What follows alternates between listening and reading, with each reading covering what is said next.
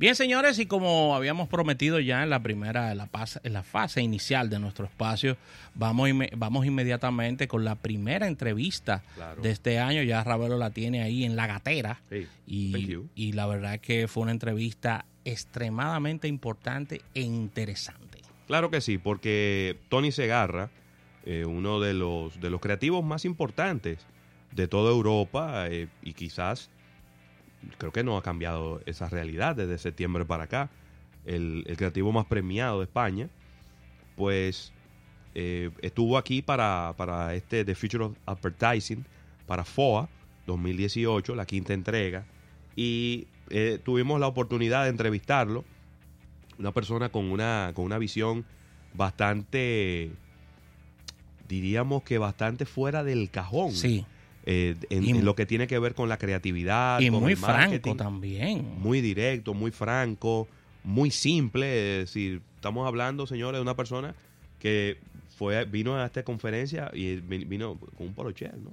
Polocher sin, sin cuello, sin manga. no, llegó un momento en que el nivel es tan alto que pasan ya de expertos a filósofos, pero filósofos desde el punto de vista de aterrizados en la tierra, ¿eh? Claro, y gurú. Sí. Y gurú. Así que esta entrevista fue, la realizamos el pasado 27 eh, de septiembre, eh, repito, en FOA 2018, con este premiadísimo eh, creativo, publicista, pero también, pudiera yo decir, este estratega de marcas y gran ganador de premios, diferentes premios de publicidad y de creatividad, Tony Segarra. Así que vamos a dejarlo con un fragmento de esta entrevista muy, pero muy interesante para todos ustedes. ¿Qué hay que hacer en ese entorno? Escuchar. Las marcas no habían escuchado nunca. No. Ah, las buenas sí. Somos expertos. Las buenas somos lo que sabemos. Claro, y la radio, por ejemplo, es un medio donde, donde se escucha con mucha naturalidad desde siempre, ¿no? La gente escucha, además, la gente interactúa desde siempre. La gente llama por teléfono, ¿no? Es una cosa que, que ahora nos sorprende de los medios interactivos. pues en la radio ocurre desde que existió el teléfono, ¿no? Claro. Así es. Claro. Tony, quería preguntarte sobre este paradigma que hay ahora mismo en todo el mundo con relación a las empresas, el mundo comercial y la publicidad, porque anteriormente, en quizás en, en épocas, pudiéramos definirla quizás como épocas más románticas, se trabajaba bastante lo que era el branding, pero ahora hay una vorágine financiera tan grande que estamos en un inmediatismo tan importante que las campañas de publicidad tienen que dejar financieramente resultados. ¿Cuál es tu visión sobre, sobre esto? ¿Qué piensas sobre, sobre todo lo que está ocurriendo? Ya que lo financiero al final se impuso al mundo publicitario. ¿Qué fue lo que pasó? Sí, lo financiero se impuso al mundo. Al mundo. Y uno de los mundos en los que se impuso es la publicidad, pero, pero la crisis del 2008 es una crisis a la que nos condujeron financieros muy creativos. Gracias. Eh, sí. Eh, Dignos de Canes. Claro, del Gran Premio, de varios grandes premios. Eh, yo no, yo no concibo la, publicidad y la comunicación sin, sin, entenderla como construcción de marca. Si no la haces tú, si no la hacer tú, la van a hacer otros.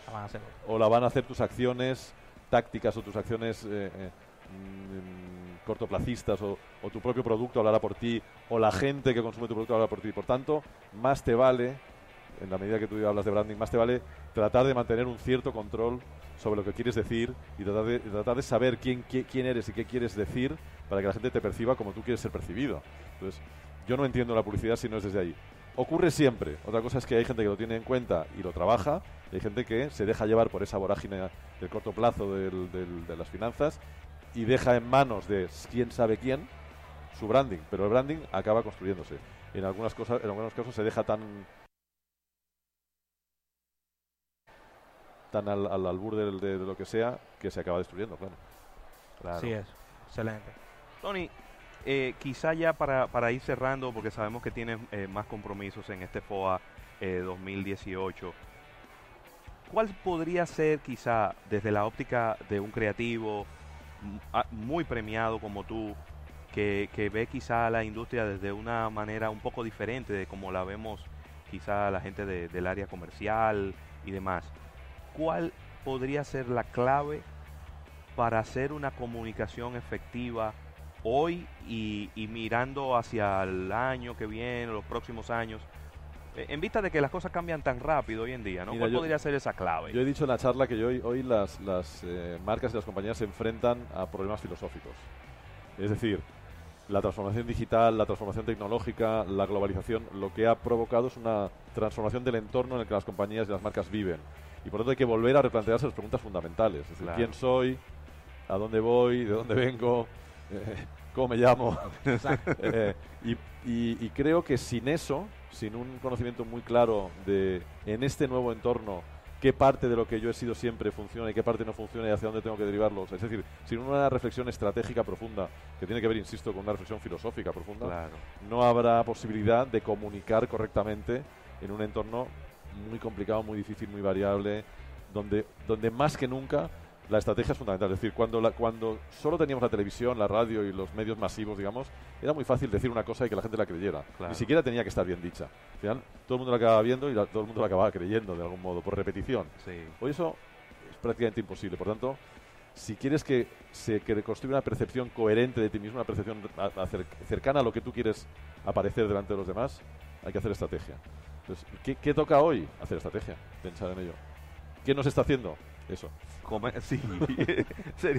y, y, no se está viendo. Pero ¿por qué? Y, entonces ahí... Por la inercia, por la inercia cortoplacista, por la, por la, por el, por el, por la fascinación de lo que, de los cambios, de lo nuevo, le hay que estar aquí, tengo que hacer algo en... Eh, Estamos más preocupados por montarnos en una ola que en crear nuestra propia ola. Mi, abuela, que murió con 101 años y que había vivido toda la, todo, ella decía que por mucho que se inventaran ahora, nunca iba a haber una, una época de progreso como la suya, que vio llegar el coche, el avión, la luz eléctrica. Yo cuando me dijo la luz eléctrica dije, ¿tuviste llegar la luz eléctrica a tu casa? Sí, en el pueblo, de pronto un día vinieron a instalar una bombilla en, en el comedor de casa. ¿Y qué hacíais? Y ella decía, encenderla y apagarla. Claro, mientras mientras la fascinación te dura, lo que haces es encender y apagar. Habrá un día en que ya sabrás que se enciende cuando se va la luz de fuera, tal, pero ahora mismo estamos encendiendo y apagando. La fascinación se te va ah, cuando, llega la, cuando llega la factura. Encendiendo y apagando bombillas, es lo que estamos haciendo la mayoría de las veces. Hay marcas que no, hay marcas que desde siempre han entendido que la estrategia es fundamental y la siguen utilizando, pero hay muchas que están muy confundidas. Estamos, estamos, porque también los publicistas estamos muy confundidos siguiendo señuelos que la mayoría de las veces son falsos. y, y hay que decirlo, que los publicistas vamos a decir, en la mayoría de las veces no pueden trabajar, eh, vamos a decir, a la deriva. Yo necesitan un brief, ¿no? Yo, necesito un concepto para cruzar la calle, ¿no? claro, un brief. El, si el cliente tiene que decirte que. Pero más allá de un brief, ese brief tiene que llevar a un concepto, tiene que llevar a un, a un rumbo. Y sin ese rumbo no se puede hacer nada. yo, no, yo no puedo trabajar sin un rumbo y una marca no debería poder trabajar sin grupos. Es altamente arriesgado. Claro, claro, porque, porque a donde llegues la, la, hiciste, la pegaste, ¿no? Porque no tienes rumbo. Les pasaría lo que a Colón, ¿no? Que iba a las Indias y, acá, y acabó acá. y llegó aquí.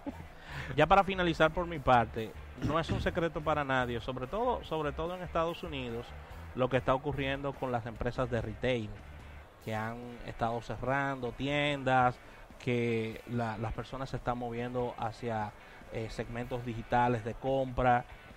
¿Tú piensas que la publicidad ha tenido también un poco de mea culpa con lo que está pasando, que ha sido un, evento, diríamos, que se, que se venía a esperar, o si la publicidad no tiene nada que ver con lo que está, con lo que está pasando, por ejemplo?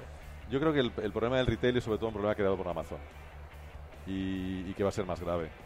Eh, creo que, que, el retail está transformándose de una manera copernicana y que será otra cosa en el futuro y estamos viendo lo que va a ser. Es decir, mm, creo que hay una enorme cantidad de, de, comercios y de tiendas que no van a tener sentido en un mundo digital, pero en cambio creo que van a aparecer oportunidades de retail distintas. Yo creo que la gente seguimos queriendo tocar cosas, queremos siguiendo tener experiencias, queremos siguiendo eh, oler las cosas. Lo mismo que manejar el vehículo. Queremos siguiendo tocar el papel y leer un libro. Por tanto, eh, van a aparecer nuevas oportunidades, van a desaparecer una enorme cantidad, desgraciadamente, una enorme cantidad de, de retails que, que, no han sabido o que no sabrán o que no podrán, desgraciadamente, adaptarse al futuro. Y creo que buena parte del retail va a ser digital, por supuesto. Todo aquel retail que a quien le gusta llevar una caja de cervezas mm, del supermercado a su casa, ¿no? Pues, bueno, pues, a nadie. Sin embargo, eh, eh, eh, hay muchos, ya hay inclusive tendencia de gente que dice, no quiero carros autónomos. yo me gusta sentir, me gusta manejar, me gusta pasar la palanca de los cambios y demás. ¿Qué tiempo durará eso? Bueno, habrá que ver, ¿no? claro, también ahí, en el, tema de los carros, como ya veis aquí, eh, hay, un, hay un tema de seguridad y de ordenamiento, pero sí, es evidente que habrá mucha gente que, que, querrá seguir conduciendo, obviamente, y eso va a durar mucho todavía. Ya, ya para cerrar, una, una, una última pregunta. Y, y a Ravelo y a mí no, nos tocó muy de cerca la crisis porque fuimos a España, estábamos en Barcelona en el año 2000, era 2012. 2012. 2012 y la crisis española, que era una crisis económica y psicológica también, según lo que pude ver. Ha pasado ya un tiempo luego de esta crisis, inclusive los números, los números financieros dicen que ya salieron de recesión, que ya las cosas han estado mejorando. ¿Cómo se ha transformado la, la comunicación en este momento a ese a esa etapa de crisis que vivía España con relación a ese timing, porque en el caso de República Dominicana nosotros tenemos 100 años en crisis, nosotros sabemos lo que es crisis. Desde que llegó Colón. Pero ustedes no conocían una crisis tan feroz eh, después de la guerra, quiero decir, como la que vivieron en esos años. Hablamos un poquito sobre eso y la publicidad. Yo, como tú bien dices, ha, habido una crisis económica que provocó una crisis psicológica o anímica, o yo diría que cultural incluso, y esa crisis yo creo que apenas ha comenzado. Wow. Yo creo que apenas ha comenzado. Yo creo que normalmente las, las crisis económicas primero crean un impacto muy, muy potente en el, en el día a día de la gente y luego llega la digestión y llega la reflexión. Y yo creo que hoy estamos viendo, pero lo estamos viendo en España, yo creo que en, la mayor parte del mundo, ¿no? El, el, el, fenómeno Trump, el fenómeno Brexit o el fenómeno independentismo catalán vive de la misma del mismo de la misma indignación, del mismo enfado, de la misma sensación de que se ha roto un contrato, se ha roto un contrato social, se ha roto un pacto que existía que nos hacía convivir y que la globalización, la, disrupción tecnológica, la crisis económica, la, falta de credibilidad de los partidos, la nueva aparición de marcas que, construyen casi el gobierno del mundo desde, desde otro lugar de desde este otro lugar, eso hace que la gente esté exigiendo claramente a los que nos gobiernan, a los partidos políticos, a, las marcas, que nos digan qué va a ser, cuál va a ser el nuevo contrato. Y hay que, hay que construir ese nuevo contrato. No está construido, hay que imaginar ese nuevo contrato. Podemos entender, podemos intuir algunas cosas, pero... Y lo que hay ahora mismo yo creo que es una enorme indignación en, España, yo creo que en Europa, yo creo que en el mundo en general. Quizá... Bueno, y aquí estamos ya de regreso, tal y como le habíamos comentado, eh, pues obviamente no podemos dejar las entrevistas eh, completas. Ahí está esta entrevista, solo tienen que entrar a nuestro canal de YouTube, Almuerzo de Negocios y escribir eh, pues Tony Segarra. Sí. Y ahí inmediatamente van a encontrar en FOA 2018 Tony Segarra. Ahí van a encontrar esta entrevista íntegra de, muchos temas súper interesantes que estuvimos conversando con Tony Segarra y de inclusive su visión sobre las redes sociales. Le, sacamos el juguito y su visión sobre Canes también. Claro. Que 25 minutos ahí sin desperdicios. Dijo cosas que no esperábamos de Canes y la verdad es que fue una de las principales entrevistas realizadas durante este 2018, Ravelo. Claro que sí, claro que sí, pero como este programa es tan, es tan variopinto, es tan versátil, eh, nos vamos desde Tony Segarra, ese creativo, publicitario tan prestigioso de España, venimos a una celebridad de la República Dominicana, Rafael, y recientemente exaltado al Salón de la Fama de Cooperstown eh, me refiero a Vladimir Guerrero, ese gran, el primer bateador, sí, primer jugador de posición, de, de, la República Dominicana que llega al Salón de la Fama, primer bateador, de tantos bateadores buenos que hemos tenido en este béisbol de la Gran Carpa. Pues el primero que llega y el primero de muchos, porque se habla de muchos otros dominicanos que van a estar en, esta, en este Salón de la Fama. Y lo tuvimos en el programa precisamente antes de ya después de que se había anunciado de que había sido electo al Salón de la Fama, pero antes de la exaltación que luego ocurriera. Y, y, estuvimos hablando unos cuantos temas con él. Dando la primicia de según varios cronistas deportivos que escucharon la entrevista, que ha sido la entrevista más larga que se le ha hecho a Vladimir Guerrero en radio en toda la historia. Así que sí, lo pusimos a hablar bastante. ¿eh? Y haciéndole preguntas raras también, ¿verdad? Preguntas que quizá él no, no se le esperaba. Siempre le preguntan cosas de su forma de batear y, de, y de eso, pero quizá estuvimos hablando un poco con él de otra, de otra parte, la parte que nos interesa a nosotros, que es la parte del negocio y eh, de las marcas. Así que vamos, vamos a escuchar este fragmento de la entrevista que, que le hiciéramos a Vladimir Guerrero. Sí. Vladimir, tú sabes que como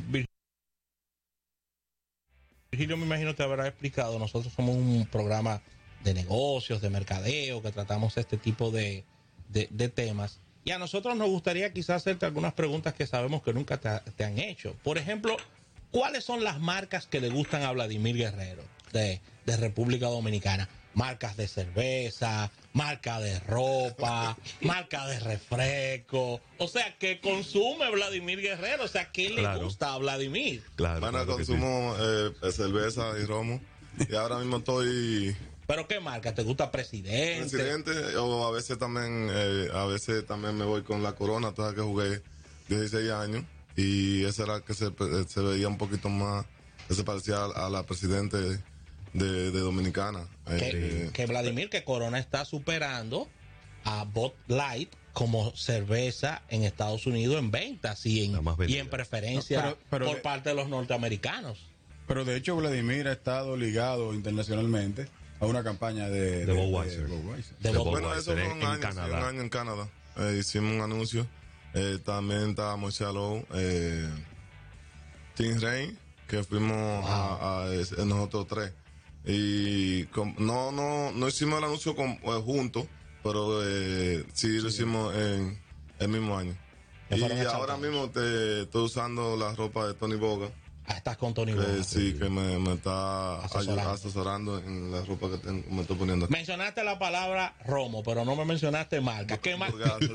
es Brugal que tú ves. Excelente. Ahí está, señores, ahí están las marcas que consume nuestro, nuestro Vladimir Guerrero. Claro, claro. Y bueno, en ese tipo de marcas no es tampoco que uno que uno se casa, sino que esa es la que uno prefiere, pero uno puede cambiar y puede variar con Claro, a veces uno varía, varía par de, a veces, eh, también, a veces, me doy un, eh, me doy un whisky también. porque... Llega Pedro Martínez con un whisky, llega también David Ortiz con un whisky, hay que bebérselo para no... Claro, eh, a veces compartimos más cuando estamos afuera nosotros tres, mi hermano que está aquí, se llama Julio César Guerrero, ese fue el más chiquito de los que firman de los cuatro que siempre anda conmigo, y Vigilio Roja. Que compramos para estar un ratico, eh, porque sabes que a veces tenemos un, eh, un descansito. Mira, ahora fuimos a Canadá, eh, no tuvimos en un, hotel específico, tuvimos que dormir en, cuatro hoteles diferentes. Wow. Okay. Eh, me pueden comentar ambos eh, cómo ha sido el proceso desde eh, que empezó todo hasta llegar a, a, la elección y ya en el próximo en los próximos 29 sí. ya la exaltación. ¿Cómo, cuál ha sido el proceso de trabajo Virgilio y Vladimir que ustedes han estado tan ocupados bueno el proceso de trabajo hay personas que nos están ayudando. Virgilio puede decir lo mejor que, yo porque con el que están trabajando. y creo. que todo comenzó con la llamada, ¿no? Que, que todo estuvo, todo el país estuvo atento. Todavía, yo diría que empezó mucho más un año y pico antes. exacto, Un año y pico antes. Desde la primera vez que estuvo en la boleta. Ahí está. Sí, claro que sí. Entonces nos, ayudamos. Eh, también venían unos cuantos eh, programas que me ayudó bastante. Que también ha dado unos cuantos a, a los periodistas darle más entrevistas. Claro. Muy bien. Claro que sí. Virgilio, cuéntanos un poco de todo este proceso. Sí, como dice eh, Vladimir, nosotros comenzamos mucho antes de la llamada y eh, la plataforma de comunicación. Nos enfocamos primero en crear. Eh, ¿Qué pasa? Vladimir siempre tuvo muy buena conexión con, con los fans, con el mundo del béisbol. Al dejar de jugar, en una conversación que él y yo sostuvimos, él quería seguir en contacto con su fanaticada y con el mundo del béisbol. Dije, bueno, lo yo te sugiero ahora crear una plataforma de comunicación donde eh, tengamos un website, que, tú tengas presencia en la web, que la gente tenga un lugar donde saber de ti, no las noticias tuyas, porque tus noticias como jugador están plasmadas en todas las, plataformas digitales que existen, porque ya es una historia. Entonces, algo actualizado, algo directo contigo, tiene que ser una plataforma propia. Entonces se creó el website, eh, unificamos las redes sociales porque en, ese entonces él tenía Twitter y tenía el Instagram, pero estaban, se estaban manejando de, manera independiente. Entonces unificamos todo en una misma línea de comunicación, con una línea gráfica, con un mensaje dirigido, un mensaje específico, y por ahí comenzó. Eh, comenzó todo esto, comenzamos, como dice Vladi, a tener más contacto directo con medios de comunicación, eventos, eh, obras de responsabilidad social, todo se ha ido sumando, todo fue creciendo, ha crecido tanto que ya el 29 de julio ahora él va a ser juramentado como el nuevo dominicano miembro del Salón de la Fama.